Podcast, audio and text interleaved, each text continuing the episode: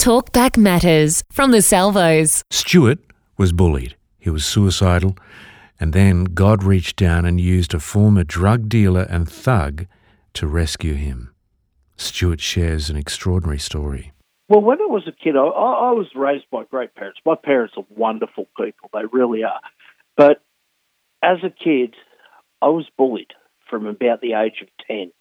I was this short little ranger with bright red hair and freckles, and that made me a favourite target for the bullies, Chris. Right. Um, Yeah, I remember reading that in your story. yeah, everything from randomly randomly being punched up in the school hall to uh, had my head flushed in a toilet, and Blue Loo does taste as bad as you think it does. Oh, no. Uh, by the way, How long did that go on for? pretty much until about year ten or eleven. And what changed? How did it change? Um, I think by the time I got to year 10 and 11, most of the bullies had, then the bullying turned emotional.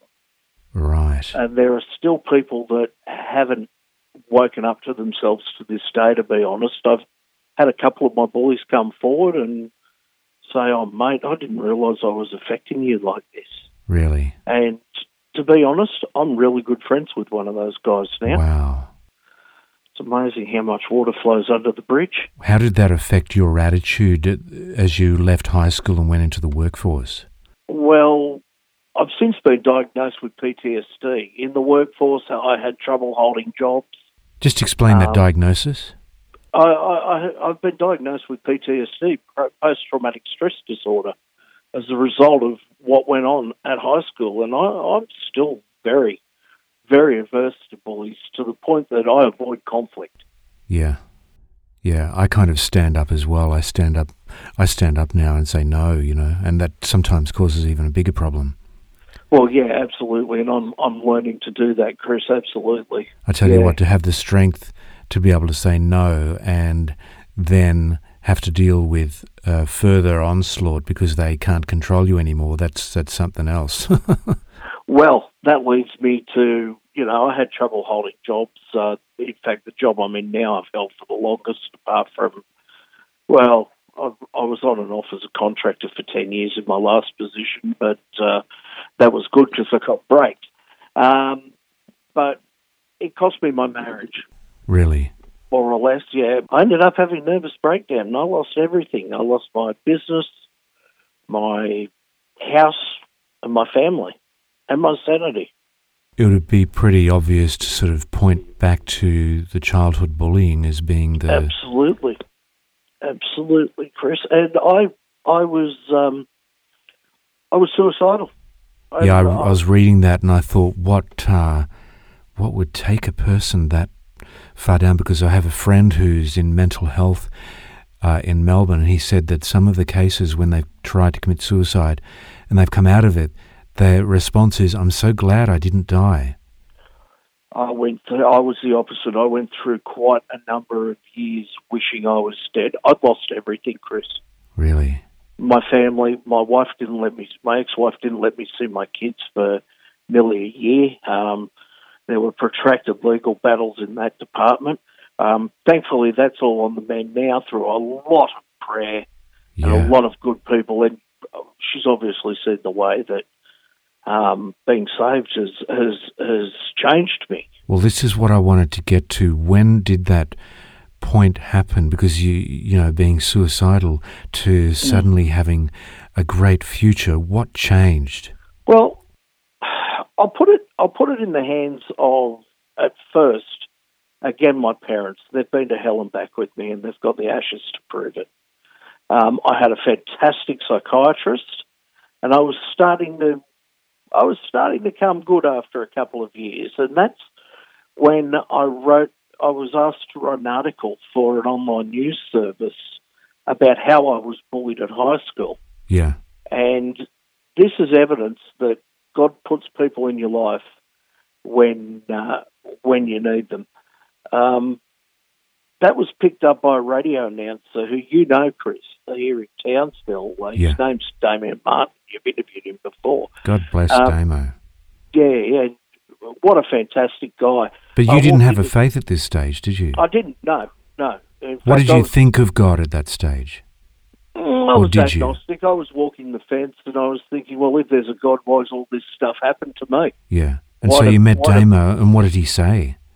Well, Damo and Damo, I went into this uh, radio interview with Damo, and I didn't know him from a bar of soap, but I did the interview, and then we just sat there talking, and it turned out we had more in common than, than we would think, and uh, we walked out of that radio studio best mates, and he encouraged me to go to his men's group, Men of Honour, and uh, I started going, and I started listening to what he had to say, and eventually I went to the Salvos and I started listening to them and then I moved away to Adelaide with a girlfriend and that all went sour too because my relationships, I've got a terrible history. Again, it goes back to the bullying. Yeah. I've just got a terrible history with relationships. I'm comfortable now. I'm single, have been for three or four years, and this is me. Um, but I was on the way back from Charters Charterstown, from Adelaide to Townsville. I'd driven over three days, and if you know that trip, it's a long trip. Oh, I was driving about 14 hours a day. Wow. And on a dusty road out the back of Charters Towers on a developmental road, I heard a song on the radio, and it was compliments of Gus's song "Work of Art." Um, you're the child of one who gave his son who loved you so much. And I pulled the car over the side of the road and burst into tears, and I literally cried out to God. I said, "Lord, if you're real, this would be a real good time to show up." Absolutely. I got no money, I got no job, and I got nowhere to live. Anyway, I settled down and continued on. The next morning it was a Sunday morning, and I was back in Townsville, and I thought, I've got to go and see Damo. I really need to talk to Damo. Where do you find Damo on a Sunday morning? Well, you find him at church. He's a salvo. So um, I walked into Riverway Recovery Mission, and Damo was standing at the front door with his usual big dumb grin on his face. He said, almost wasn't going to come this morning, but something told me I needed to. Now I know what. Wow. And I told him what was going on. And unbeknownst to um, the Major at the time, Major Beth, wonderful human being, Major Beth, um, Major Beth said, I sense that there are people in this room who are really doing it tough and needs prayer. And I'm sitting there up the back going, yep, that's me. Wow. Come up the front and we'll pray for you. And I'm, no, no way, no, uh, no, how, uh, too personal. No, no, no. Exactly. and Damo and another bloke who's sadly now been promoted to glory, uh, Fuzz, he, um, he, they put one arm, one arm under each shoulder and dragged me up the front and laid hands on me and prayed for me.